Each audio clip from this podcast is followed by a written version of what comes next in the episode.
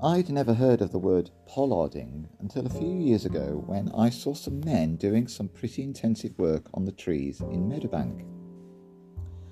A friend told me that they were pollarding the trees. Well, what's that mean? I asked.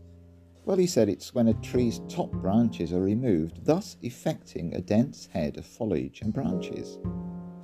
So, chop the tops and new growth comes. Interesting. We mustn't do a similar thing with God, though.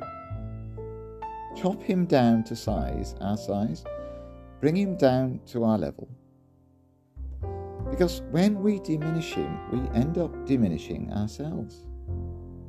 We end up missing out on the growth of fruitfulness in our lives.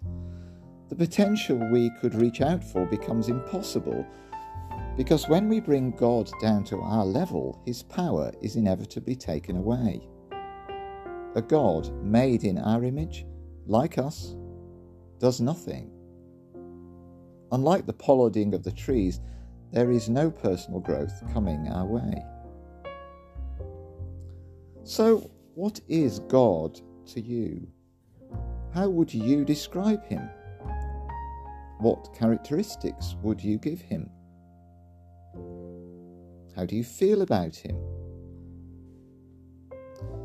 Your answer and mine will influence the degree of fruitfulness that emerges in our lives. Diminish God, and we diminish ourselves.